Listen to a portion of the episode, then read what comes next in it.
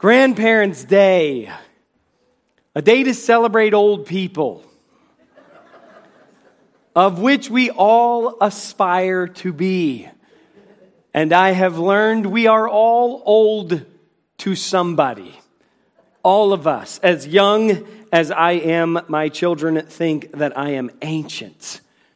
There was one commentator, he had to be writing around Christmas time, and he had seen one too many Santa Claus around. He said there are three stages in life. In the first stage, you believe in Santa Claus.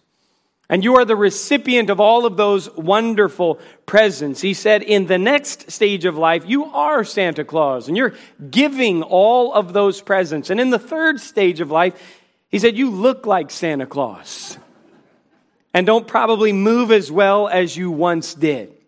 I have no doubt in my mind that becoming a grandparent is a life altering event. I have not experienced it and hope there is much time between here and there. But I believe you perceive that life will be full of hugs and cuddles and kisses 24 7. Grandparents are happy people, I think. You might ask, why does grandpa smile all the time? Well, it's because he never hears a word you say. And he just wants you to think that he's in a good mood to convey happiness.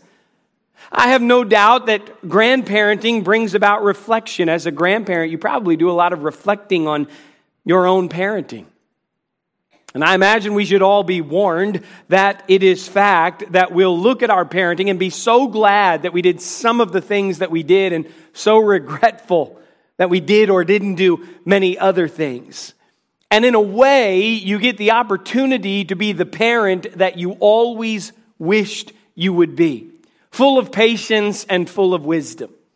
In fact, the things that your children did that pushed your buttons and annoyed you, your grandchildren will do, and it won't bother you at all, which is why your children resent you.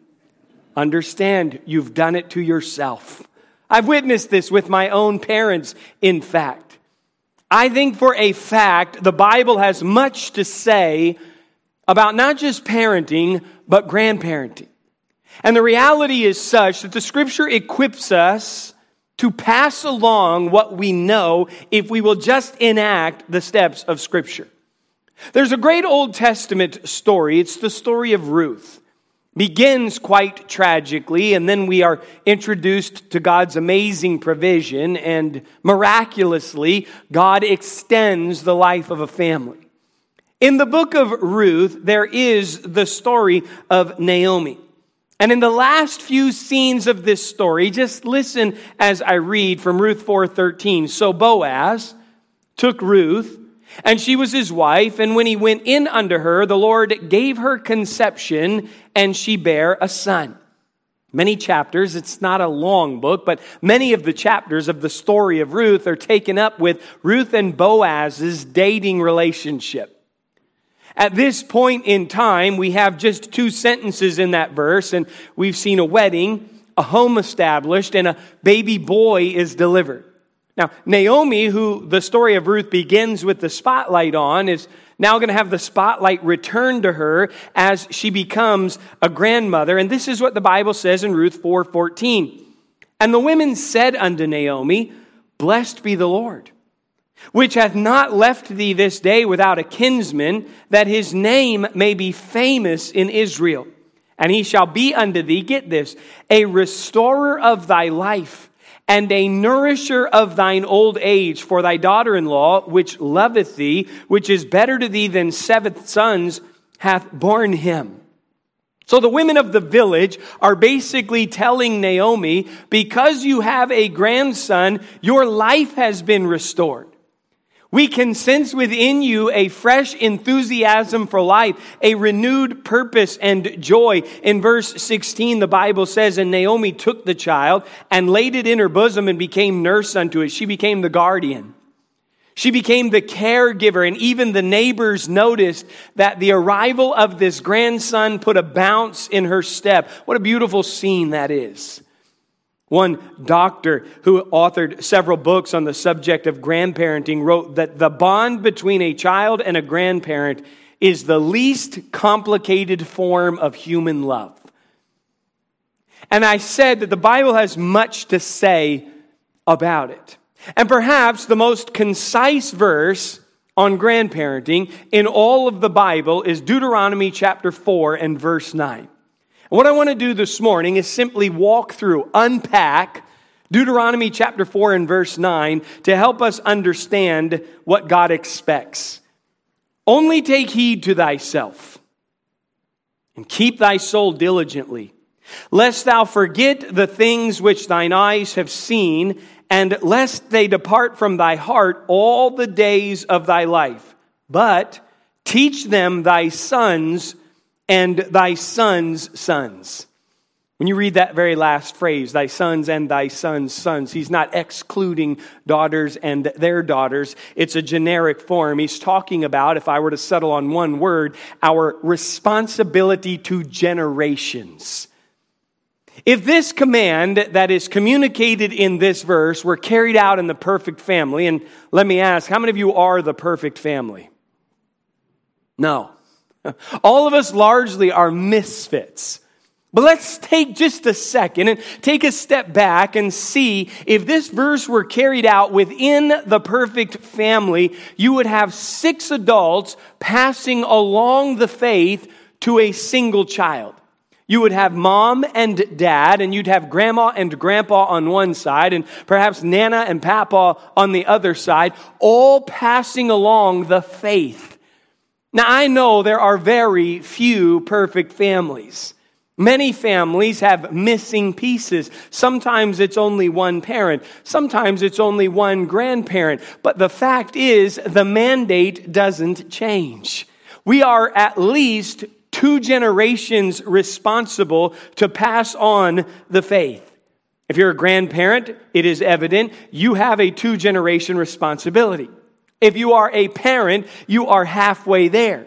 If you are neither, you are a part of a church body in this place, and the New Testament depicts most clearly and most often the church as a family. And as we conclude this study, we'll understand that no one escapes the responsibility, even those who are childless, to pass along the faith.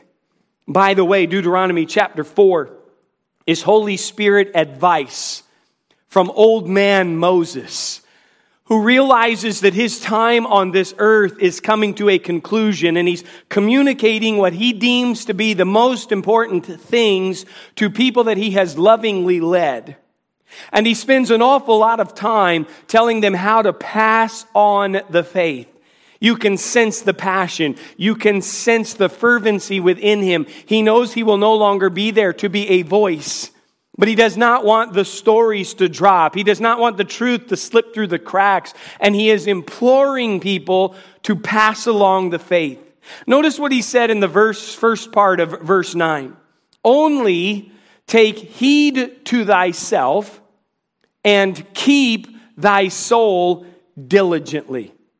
Now, back in the first part of Deuteronomy chapter 4, and I don't think you have perfect recall of Deuteronomy 4. If so, you're either amazing or weird. One of those two. But in the first two verses of Deuteronomy chapter 4, Moses is, is instructive, and here's what he says Now therefore hearken. That simply means listen, Israel, unto the statutes and unto the judgments which I teach you. Get this phrase, for to do them. Why would I listen and do? That you might live and go in and possess the land which the Lord God of your fathers giveth you. Ye shall not add unto the word which I command you, neither shall ye diminish aught from it, that ye may keep the commandments of the Lord our God, which I command you. Now, we don't have time to give the whole backstory, but Moses is not going into the promised land. Joshua will be in charge in the conquest of the promised land. But Moses does know the secret to success in the promised land, even if he doesn't get to go on the journey. And the secret to success is hearken, listen to what I'm telling you. Don't just listen, do what I say. Uphold the statutes, uphold the judgments. If you ever want to succeed in the land which lies ahead of you, you must listen and do, hear and act. I think we're good at lying to ourselves. We deceive ourselves when we tell ourselves that we're doing fine because we know the scriptures, when in all actuality, we're headed for a crash. We tell ourselves that we are spiritually mature because we know the stories of the Bible and we know the principles that they communicate. When in all reality, if we are not doing them, then we are falling into a trap. Knowing is not enough. We must listen and do. That's the formula for success. Moses is imploring the people to take heed to themselves and to keep their souls diligently. If I were to simplify that, it would just be the phrase be careful about being careful. Take care of your soul diligently. It's the major point of all of Deuteronomy chapter 4.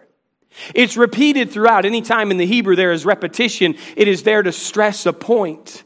It means something like be extremely careful to guard your souls.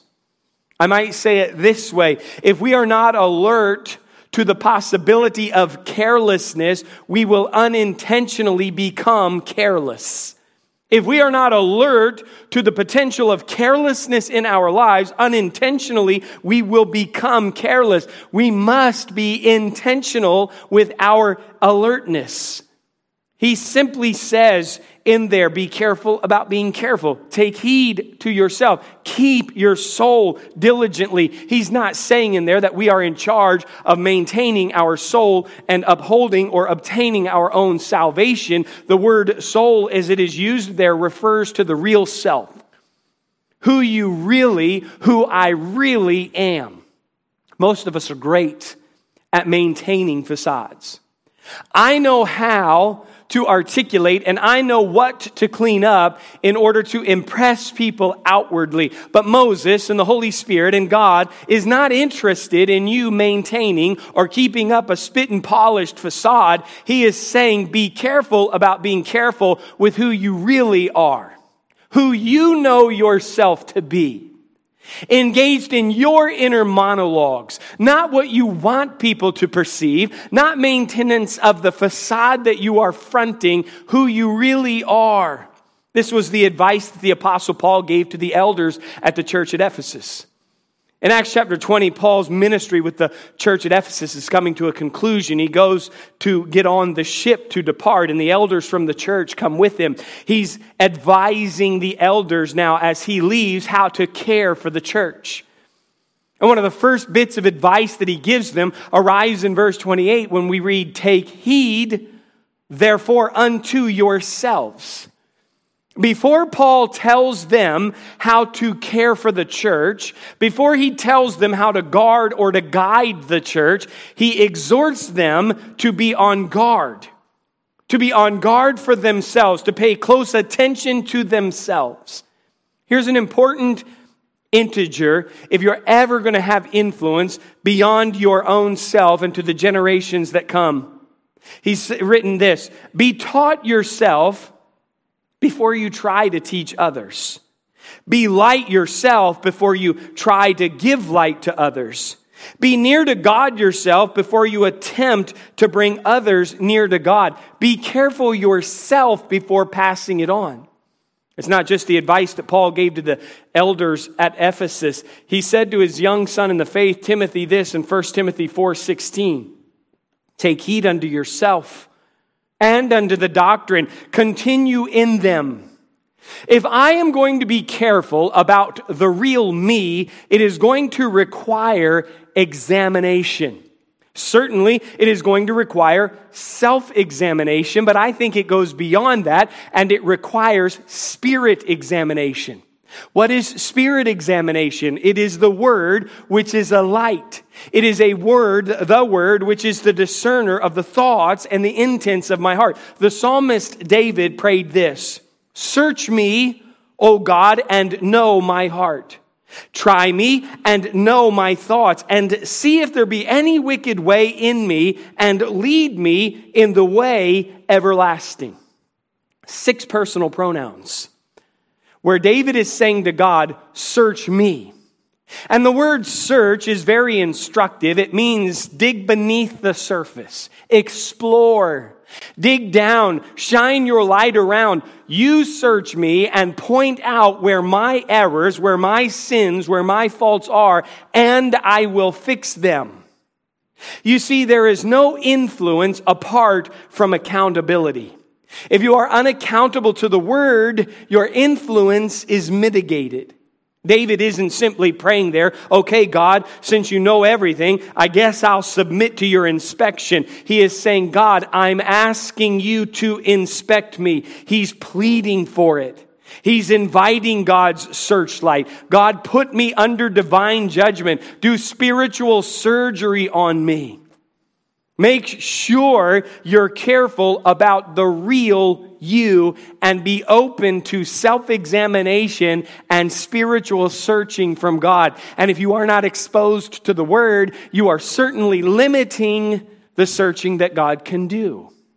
Be careful about being careful because carelessness waits for all of us. The second part of verse 9 says this Lest thou forget the things which thine eyes have seen, and lest they depart from thy heart all the days of thy life. Here's, here's what he says If you're not careful about being careful, then what will happen is you will become forgetful. And so he's basically saying, Don't be forgetful. You say, well, Pastor, you're preaching a message largely about grandparents and old people, and your second major point is don't be forgetful that is impossible. That is part of the aging process. If you are careful about being careful, if you are listening and you are doing, then you are not prone to forgetfulness. But if you are not careful about being careful, if you listen but do not do, carelessness awaits, therefore forgetfulness arrives. And so he says here very clearly, don't be forgetful about the things which thine eyes have seen. Now, when I was going through seminary, they said when you outline, don't say there are seven things because people don't know what things you're talking about. Why did Moses say the things? Well, verse 10 in the context of Deuteronomy 4 enlightens us as to the things that he's talking about. Verse 10 says this, especially the day that thou stoodest before the Lord thy God in Horeb, when the Lord said unto me, Gather me the people together, and I will make them hear my words, that they may learn to fear me for all the days that they shall live upon the earth, and that they may teach their children. Specially. That's what he says. Don't forget the things that you have seen and that God has said. I have a question, Moses. What things should we focus on remembering? He says, especially when I was up there and God gave the law and the law came to you and you were aware that the mandates that I spoke had a divine origin. Whatever you do, don't forget the mandates, the statutes, the commandments, the judgments of God. Whatever you do, don't forget his word. Why would they have to be reminded that the law had divine origin? It was really structured and seemingly strict to live in the nation of Israel. And they would be prone to buck up against, to push back on those rules and regulations, except they remembered these rules, this law has a divine origin. I am obeying God. We live in a world that rejects Scripture where every scriptural principle is largely countercultural. And so we must never forget that the mandates and the principles and the stories of scripture have a divine author. Therefore, we submit to them. Don't forget the word of God. This is the same advice that James gives in the New Testament. He says this in James 1:25, whoso looketh into the perfect law of liberty, that is the word, and continueth therein, he being not a forgetful hearer, but a doer of the work, this man shall be blessed in his deed. Look into, continue to look. He is communicating very explicitly. Stoop down, look closely, since it's a grandparent's message. Put your readers on and magnify what you're looking at. Study it out. Continue in it in a prolonged fashion. And then don't forget what you see. And don't be content with merely saving face. Conform the image that you see into the image of Christ. That's what James is saying.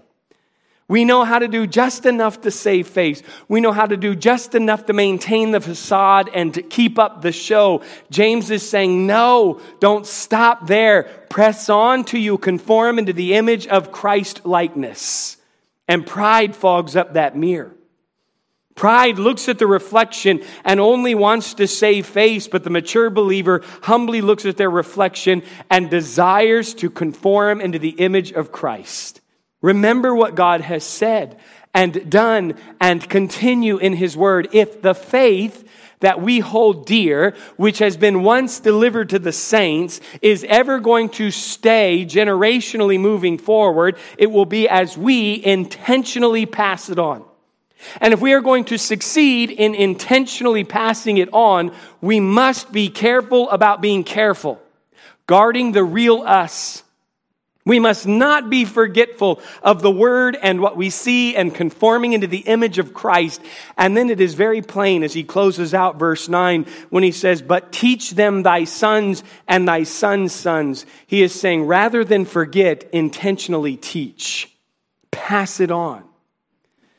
No doubt they're supposed to pass on the substantive things that God said at Mount Horeb. He's talked about that in verse 10.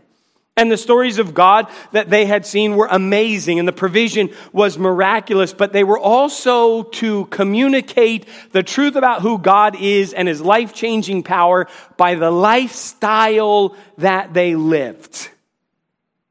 Again, I'll, I'll, I'll, jump forward to Deuteronomy chapter 6 because this is pressing on Moses' heart. He wants to teach this. Here's what he writes in verse 1. Now, these are the commandments Here's the things to not forget. These are the statutes and the judgments which the Lord your God commanded to teach you that ye might do them in the land whither you go to possess it.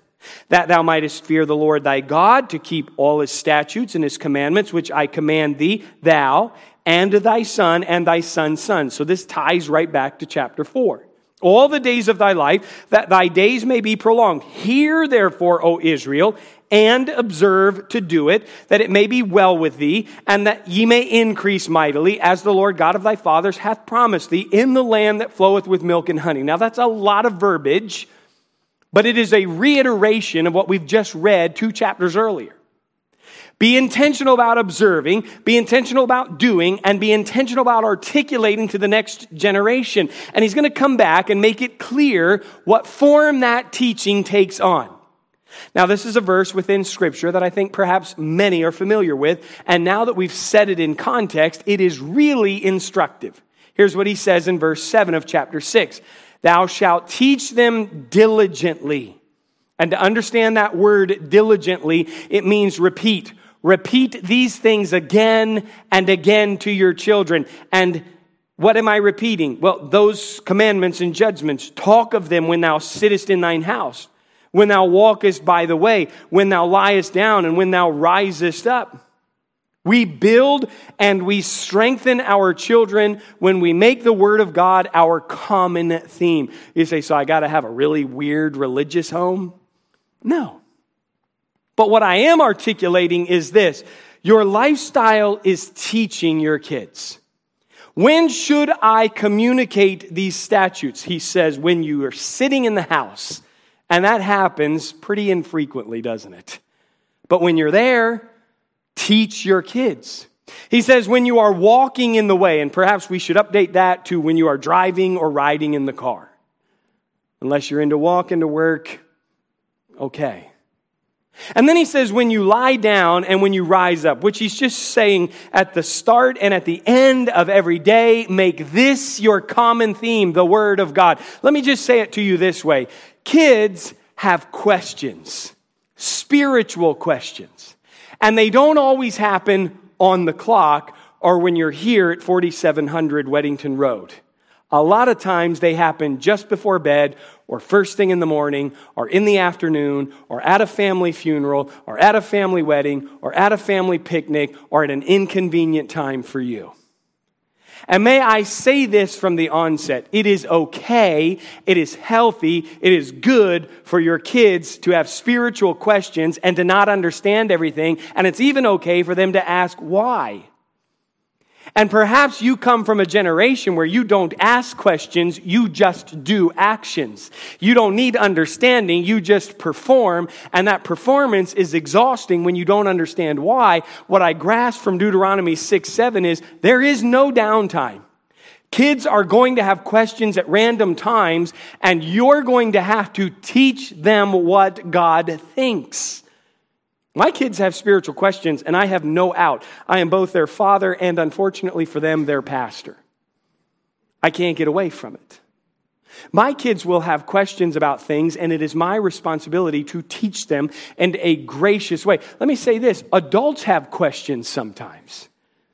Pastors have questions sometimes. You don't have to just do because you see it done. Sometimes you want to know the Bible behind it, and it's okay to ask why, and it is our responsibility to teach why. And that's, what's we're, that's what we're reading in here. There, there just isn't an off moment. It's your, the church can't raise your kid.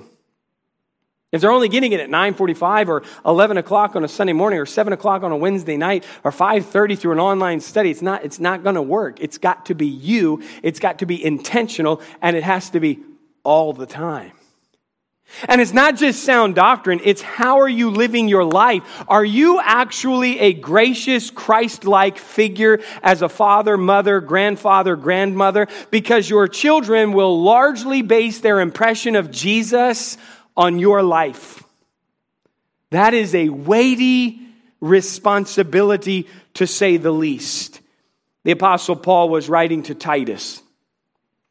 And I know that you don't have a child or you're not a grandparent, whatever that may be. Let me just bring this together for the church. He was writing to Titus and he says, Titus, I need you to call a family meeting. Get the family together, that is the church, and I need you to implore them to pass along what they know to the next generation. In, in Titus 2, here's what he says to him.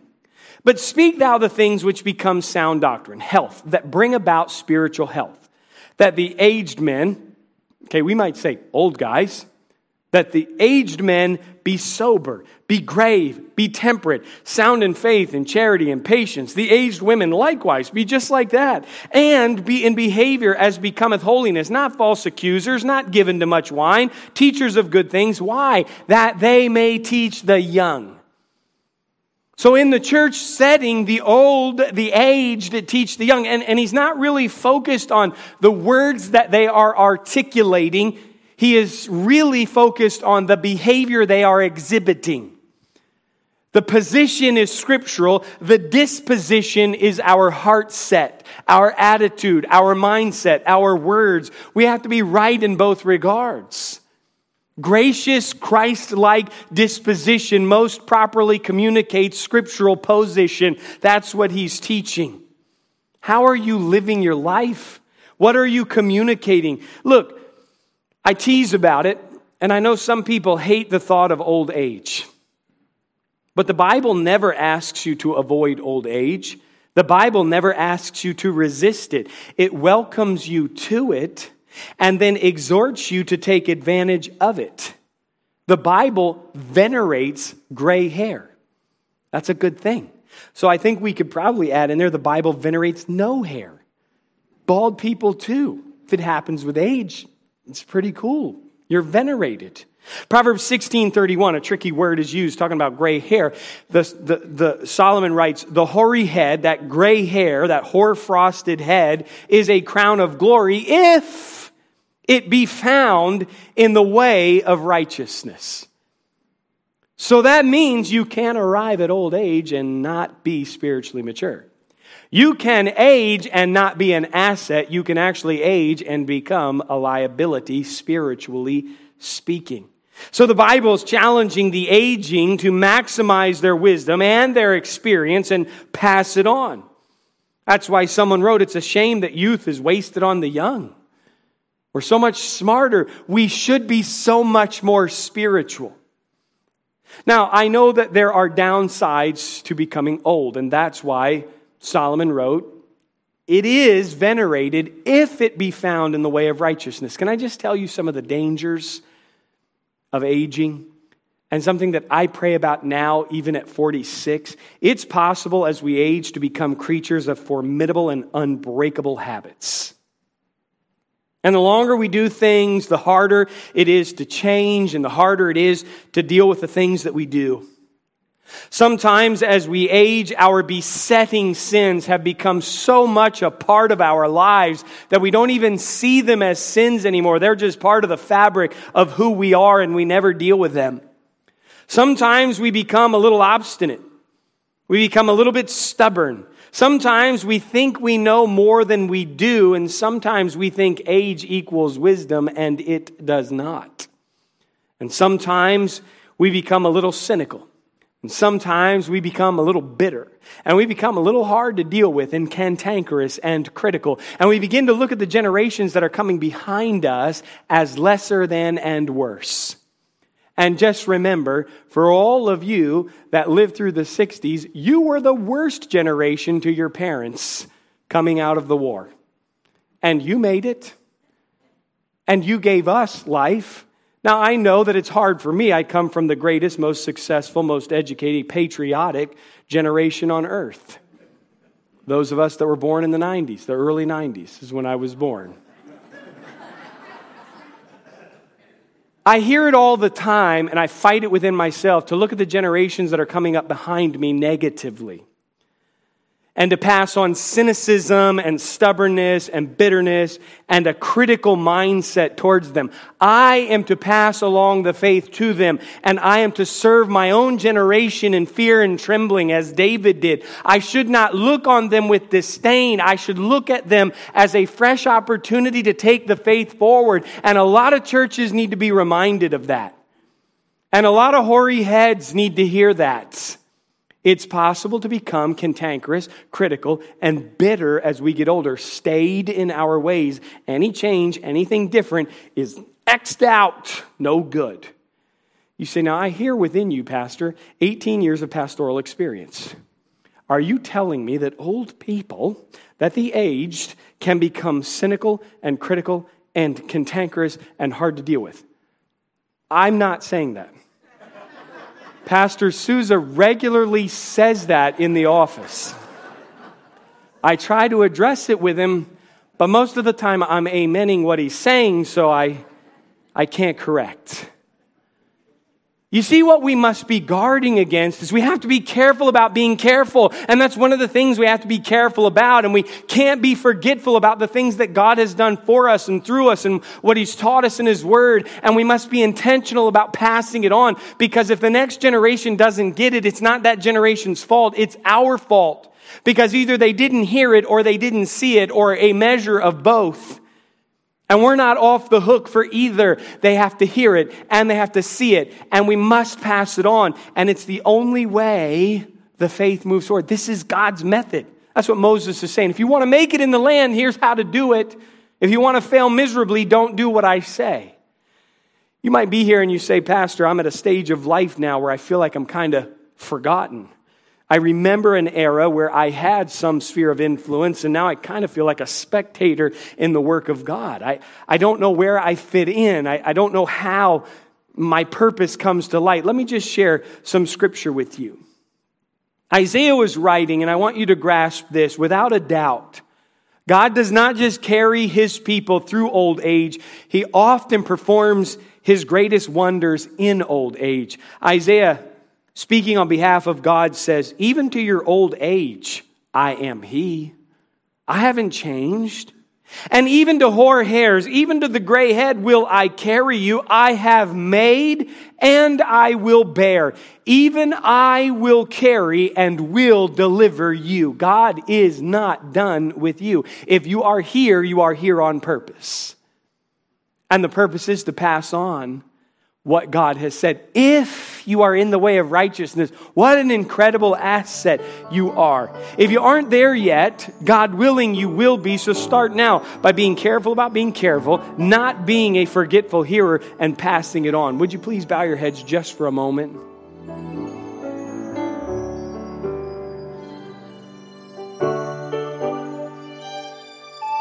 Thanks for listening this week to the Graceway Baptist Church podcast. For more information about our church and our ministries, head on over to our website at gracewayscharlotte.org.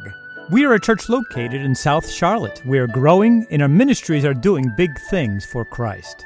If you're looking for a way to get plugged into what we're doing, email us at info at gracewayscharlotte.org.